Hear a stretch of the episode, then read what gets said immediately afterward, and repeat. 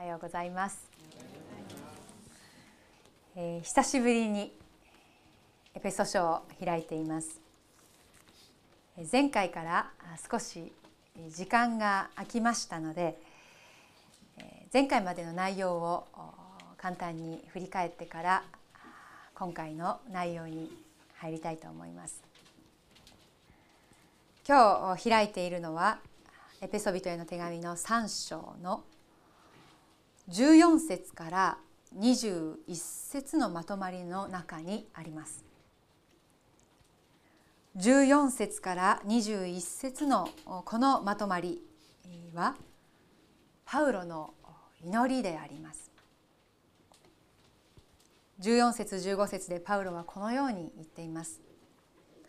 こういうわけで私は膝をかがめて天上と地上で家族と呼ばれるすべてのものの名のもとである父の前に祈りますと。こういうわけで私は祈りますと。私は祈りますとこういうふうに宣言しているわけです。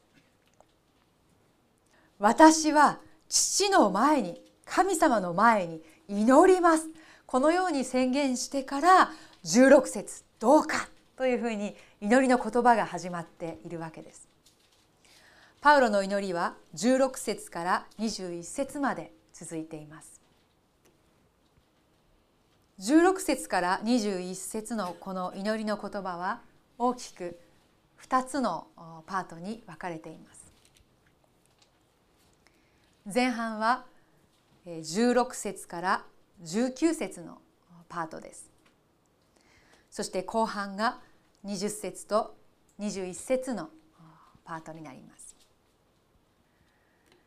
今日読んでいただいたのはパウロの祈りの前半の部分の後半です。ちょっと紛らわしくてごめんなさいね。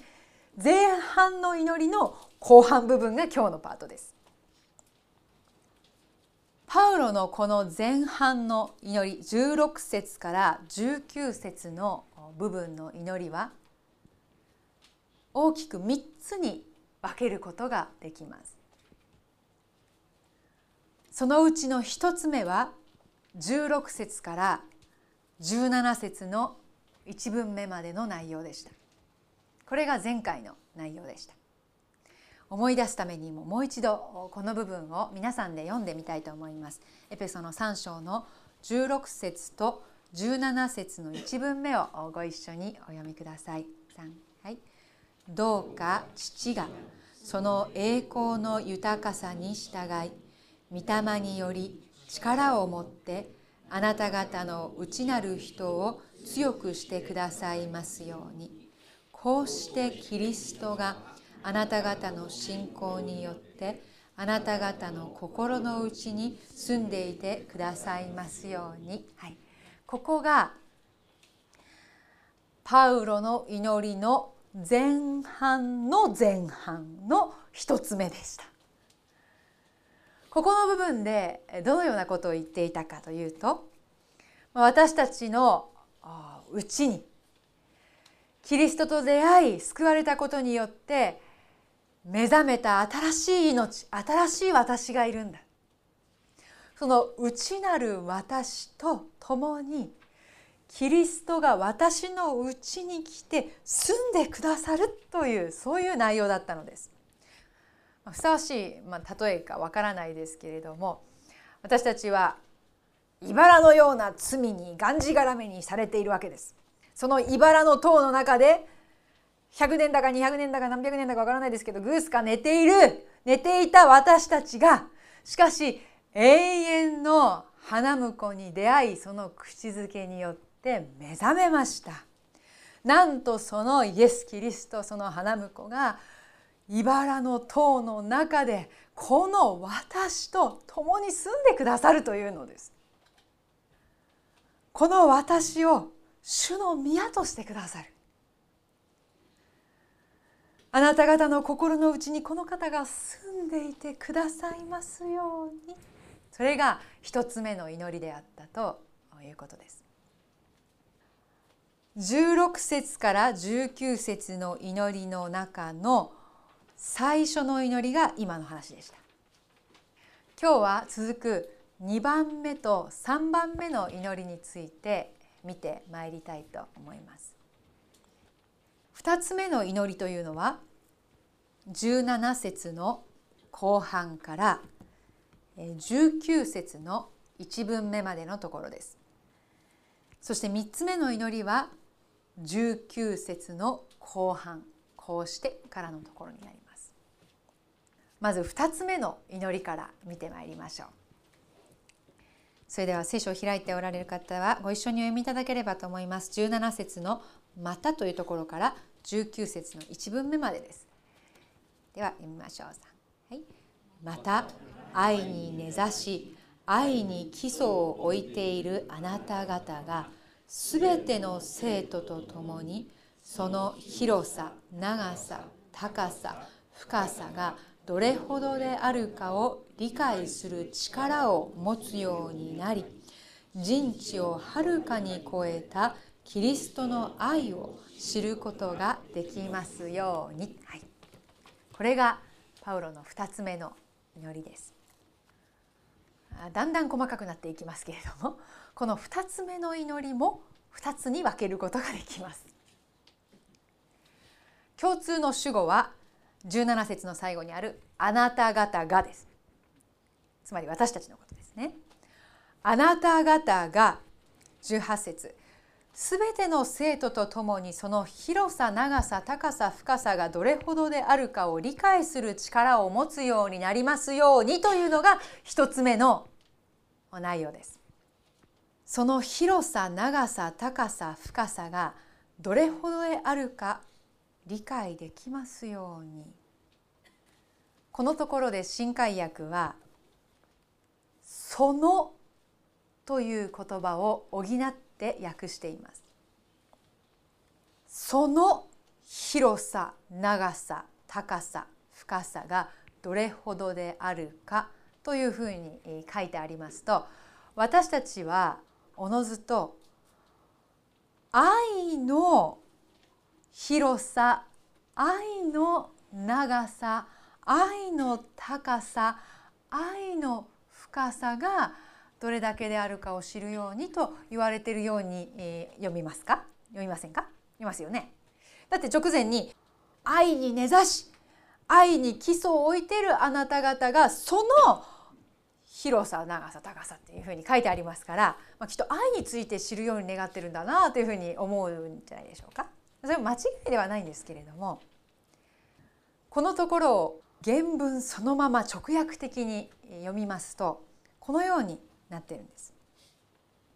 あなた方がすべての生徒と共に広さとは何か長さとは何か高さとは何か深さとは何かを理解する力を持つようになりますようにというのが原文のそのまま直訳的な表現です。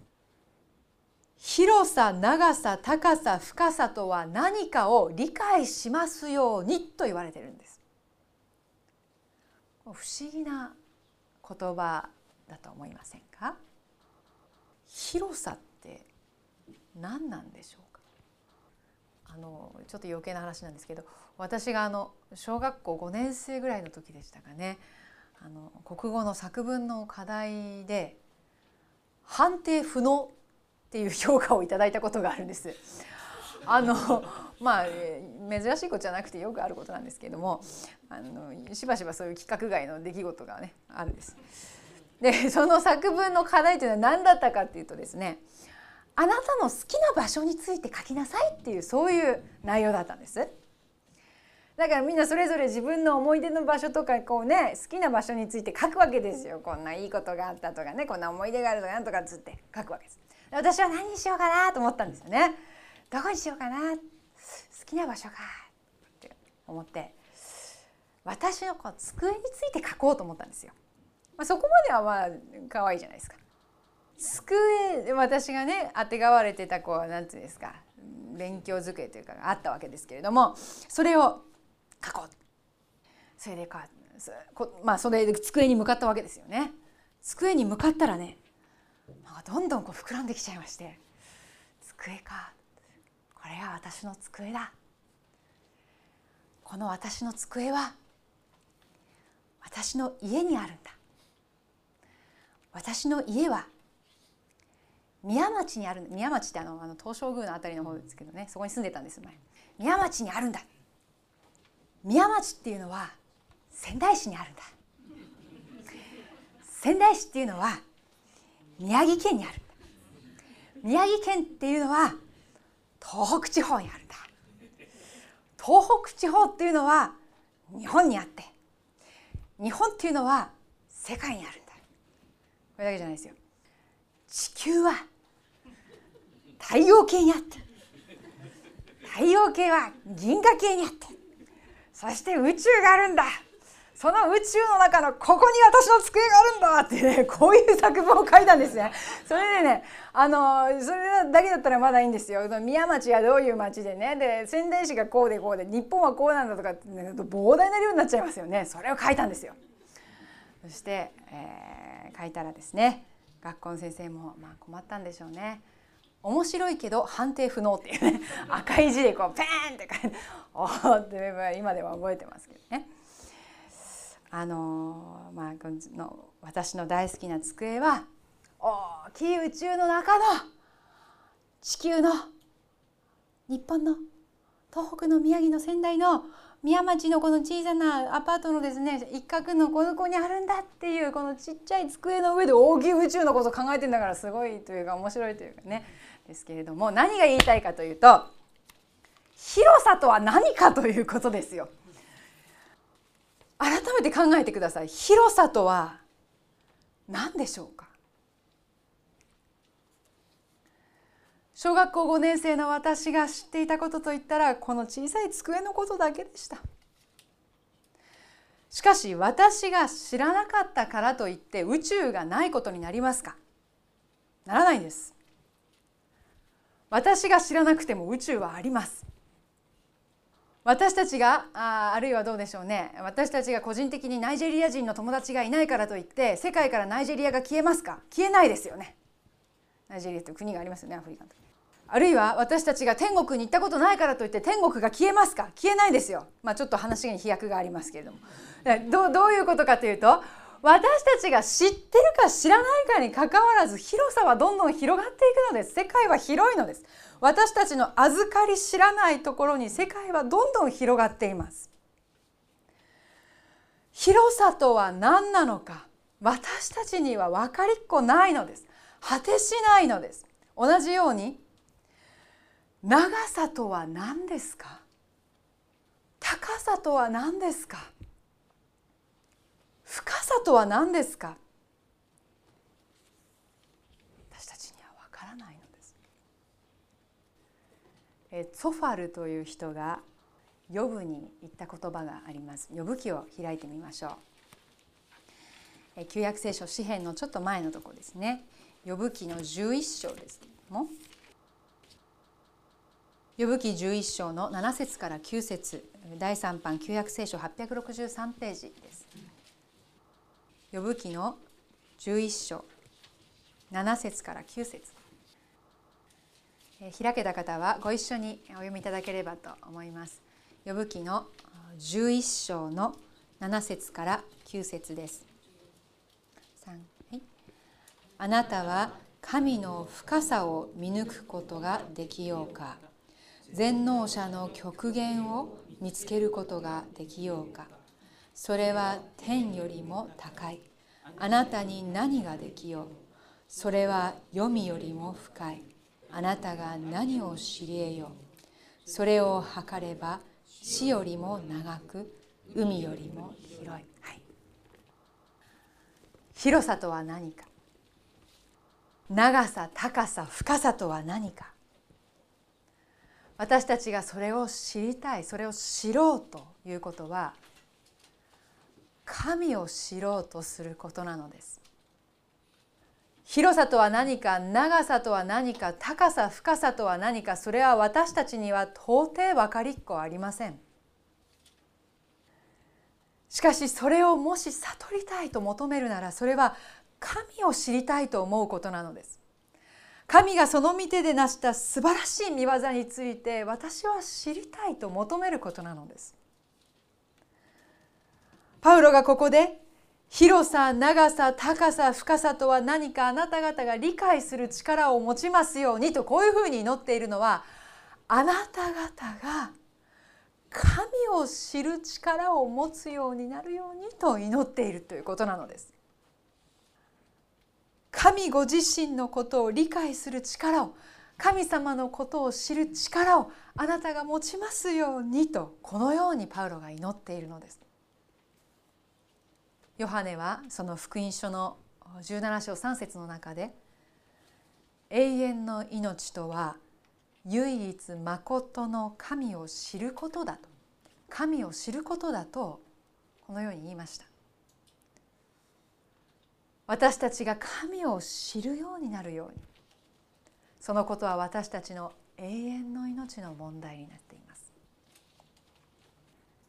エペソ3章16節から19節の中の2つ目の祈りの中の2つ目を見てみましょう。それは19節。人知をはるかに超えたキリストの愛を知ることができますようにという。これが2つ目の祈りです。まあ、先ほど広さ長さ高さ深さとは何かということは神がどのような方かということなんだっていうそういうことを話したわけですが神がどのような方かを知るということはキリストの愛を知るということと直結しています。神がどのような方であるかということを知ることはキリストの愛を知るということと直結しているのです。なぜですか？神は愛だからです。神のことを知りたい。神を知るように私たちがなるならばそれはキリストの愛を知りたい。キリストの愛を知るようになる。そういうことと直結しているのです。神は愛だからです。私たちの理解をはるかに超えたこの世界の広さよ長さよ高さよ深さよ神の御業の偉大さよ深淵さよ。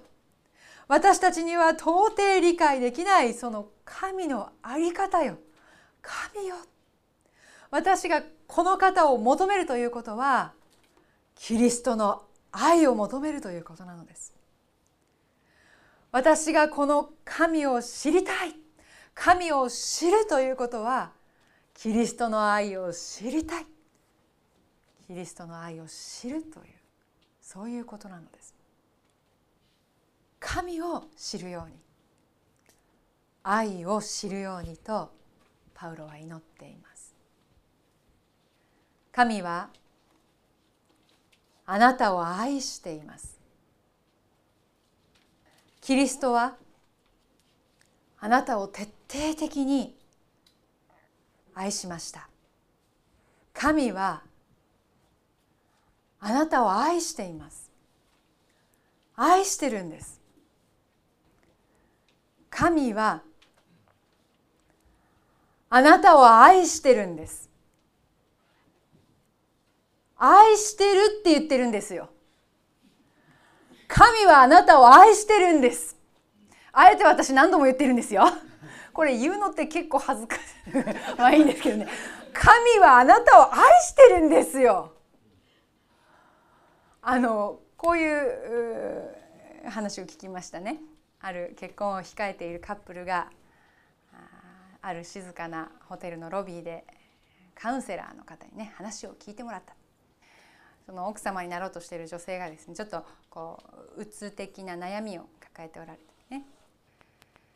そ,、まあ、そんな具体的な悩みは何でもいいんですけれどもね。そのその方のご主人になろうとしているその男性のお母様っていうのがねとても厳しい方で厳しくそのご主人を育てた。ご主人っていうのはその息子さんですよ。ごめんなさいね複雑なってしまって。お母様が息子を厳しく育てたところのその息子と結婚しようとしている奥さんがカウンセラーに言ってるんですよ。その奥さんが何て言ったかっていうと「私はでも義理の母に感謝してます」だって義理の母が厳しく厳しく厳しくこの人を育ててくれたからだから今私が何を言ったってどんなにわめいたってこの人は黙って受け止めてくれてるんですから。だから義理の母に感謝してるんですよって言ったんですって。そしたらカウンセラーの先生が「ちょちょちょちょちょっと待ってください。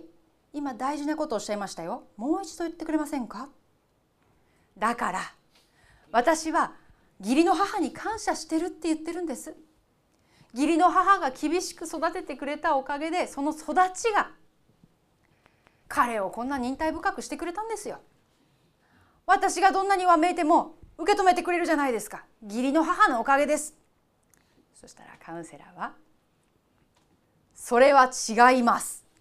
おっしゃったっていうんですね。いやカウンセラーっていうのは何でも受け入れてくれるもんなんじゃないのかなっていうあれもあるんですけれどもその時はねその時はそのカウンセラーは「それは違いますよ奥さん」って言ったんです。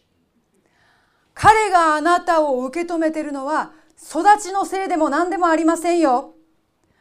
彼があなたを受け止めてるのは彼があなたを愛してるからですよ。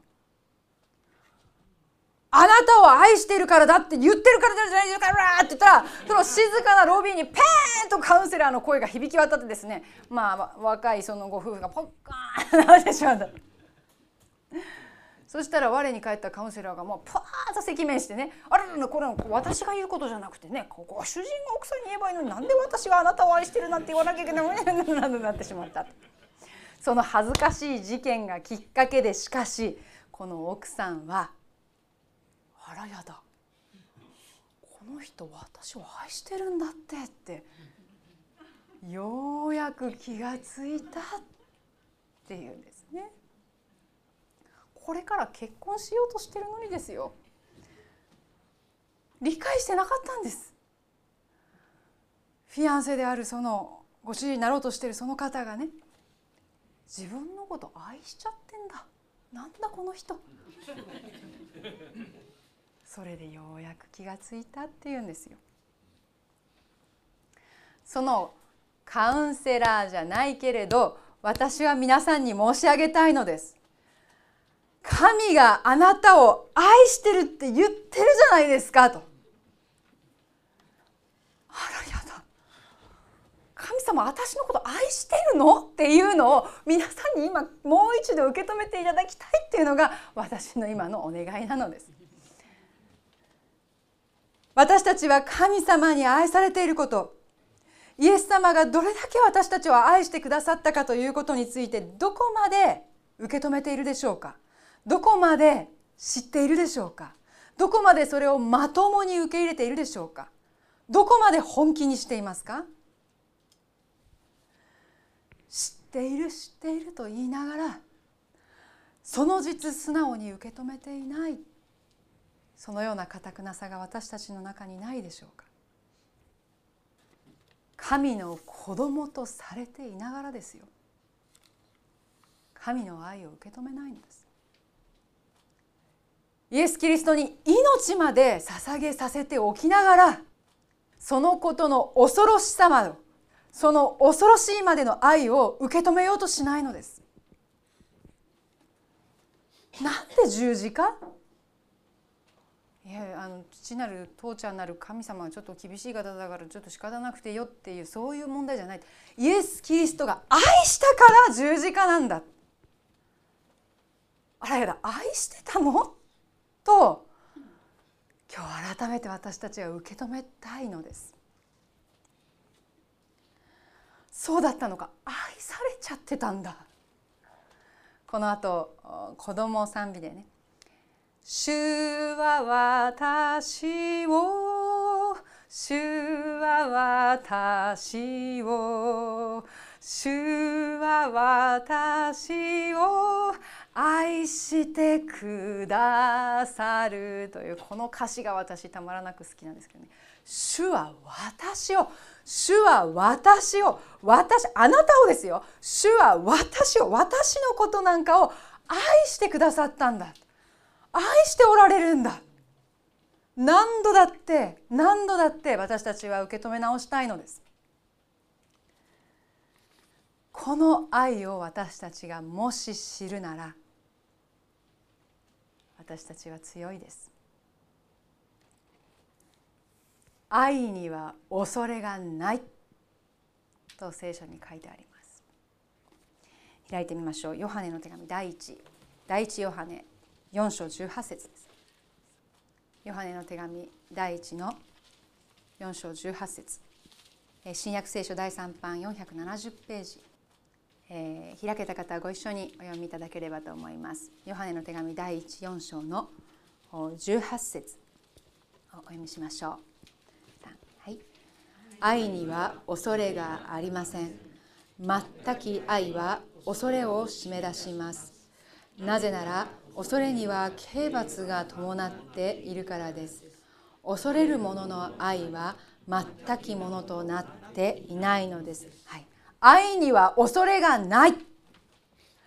全き愛は恐れを締め出す。もう一箇所。ヨハネの福音書です。今度は福音書15章の9節。ヨハネの福音書の15章9節。第3版では新約聖書212ページになります。ヨハネの福音書の15章の9節の御言葉を一緒に読みしましょう。開けた方はご一緒にお願いいたします、はい、父が私を愛されたように私もあなた方を愛しました。私の愛の中にとどまりなさい。私の愛の中にとどまりなさい。イエス・キリストの言葉です。私の愛の中にとどまれ。愛には恐れがない。この主の愛を私たちが本当に知るなら私たちには恐れがありません。私たちは恐れなくていいのです。主がそのご自身の全てを捨てて惜しくないとされたんだ。その愛を私たちが本当に受け止めてその愛の中にとどまってああ私は愛されてるんだ。なんてことでしょうか。私は愛されてしまったんだと本当に私たちが受け止めるなら私たちはもう何も望みません。これ以上のものないです。愛されているからです。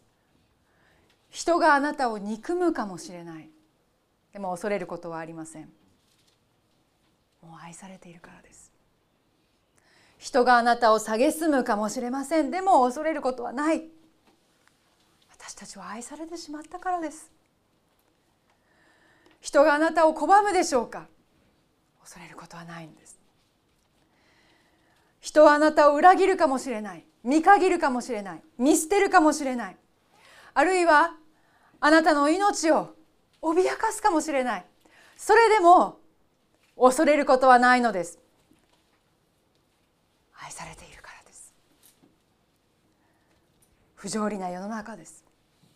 理不尽なことばかりです。しかし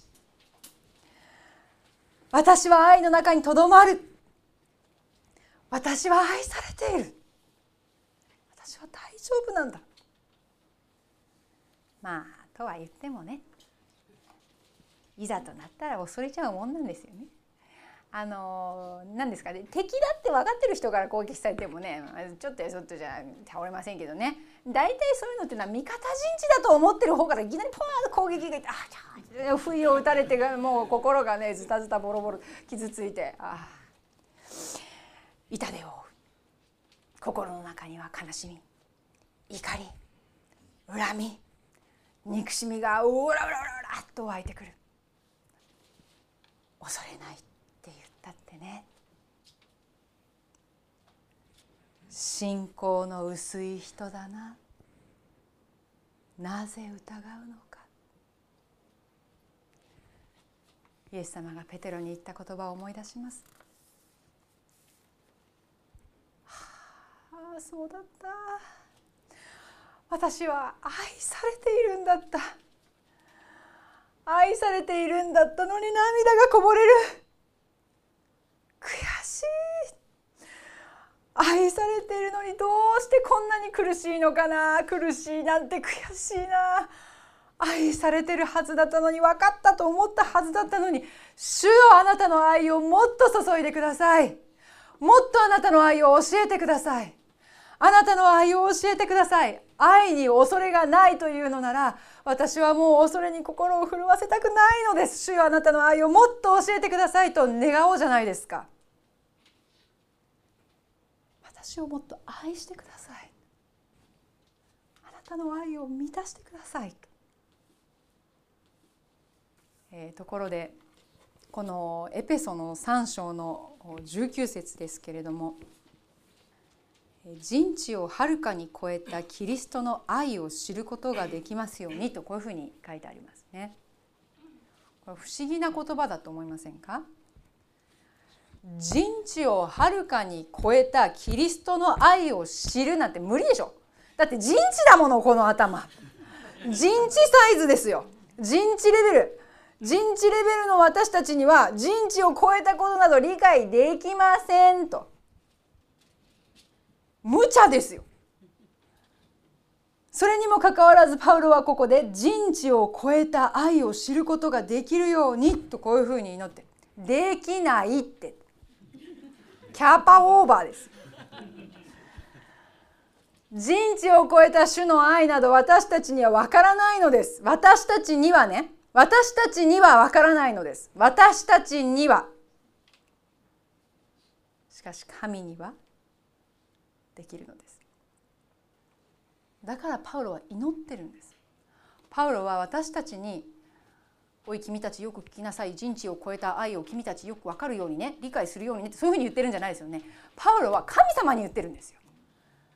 人知を超えたあなたの愛を分からせてください。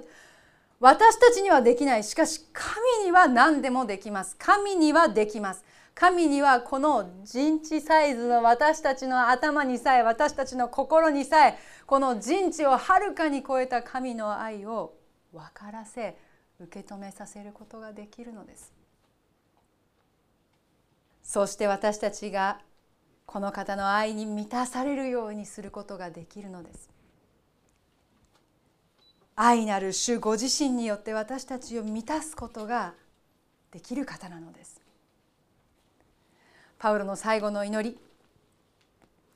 こうして神ご自身の満ち満ちた様にまであなた方が満たされますように。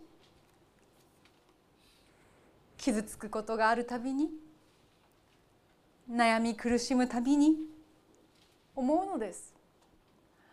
神様足りないよ。そんなんじゃ全然足りないよ。もっと愛してください。もっと私を満たしてちょうだい。あなたの満ちておられるその様に至るまで私たちを満たしてくださいと。私を満たしてくださいと。苦しむたびに傷つくたびに私は思うのです。神様満たしておられますよ。神様は愛でどんどん注いでおられますよ。愛を皆さんの上に注いでおられますよ。神様は愛を私の上にどんどん注いでおられるのにね問題はね私の器があっちもひびだらけこっちもかけだらけでじょんじょんじょんじょんあっちからあっちこっちがダダ漏れなんですよ。無一ないの。どうすりゃいいんですか。神様が愛を注いでおられるのに私は愛を受けていながらそれはあっちこっちにねまき散らしてればいいまあいいかもしれないけどダダ漏れなんですよね。満ちない。私の愛の中にとどまりなさい。かけだらけでいいんですよ。その愛の中にずっとどっぷり使ってればいいんですよ。漏れないもんそしたら。満ちますよね。主よ。あなたは私を。主は私を。主は私を。愛しておられる。あなたの愛の中に私をおらせてください。私をあなたで満たしてください。あなたご自身の満ち満ちた様にまで主よどうか私たちが満たされますように。お祈りしましょう。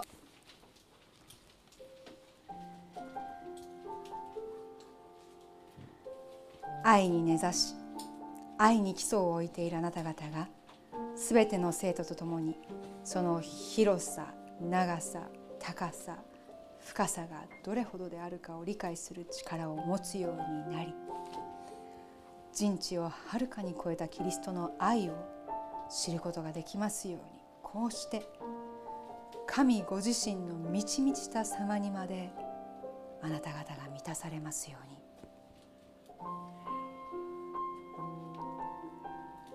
主よ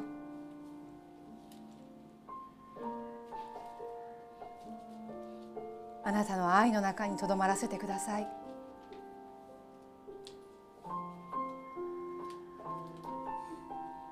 私たちをもっとあなたの愛で満たしてください。あなたの愛をもっと分からせてください。愛には恐れがないと言います。どうしてそれなのに私たちは恐れるのでしょうか。おじまどい苦しみ人生なんてと何度嘆いたことでしょうか？主よもっとです。あなたの愛を教えてください。私たちの器にあなたの愛を注いでください。あなたご自身が満ちてくださり私たちをあらゆる恐れから解放してください。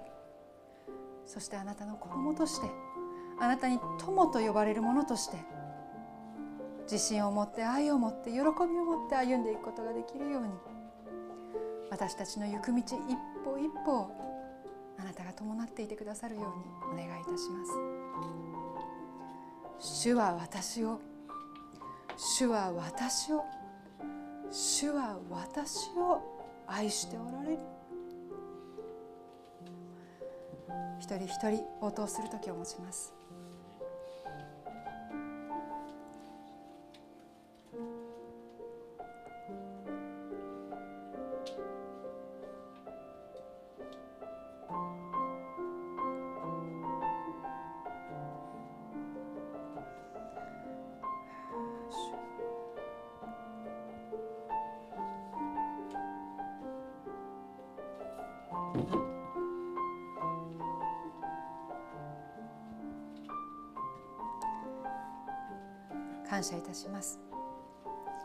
様のお名前でお祈りいたします。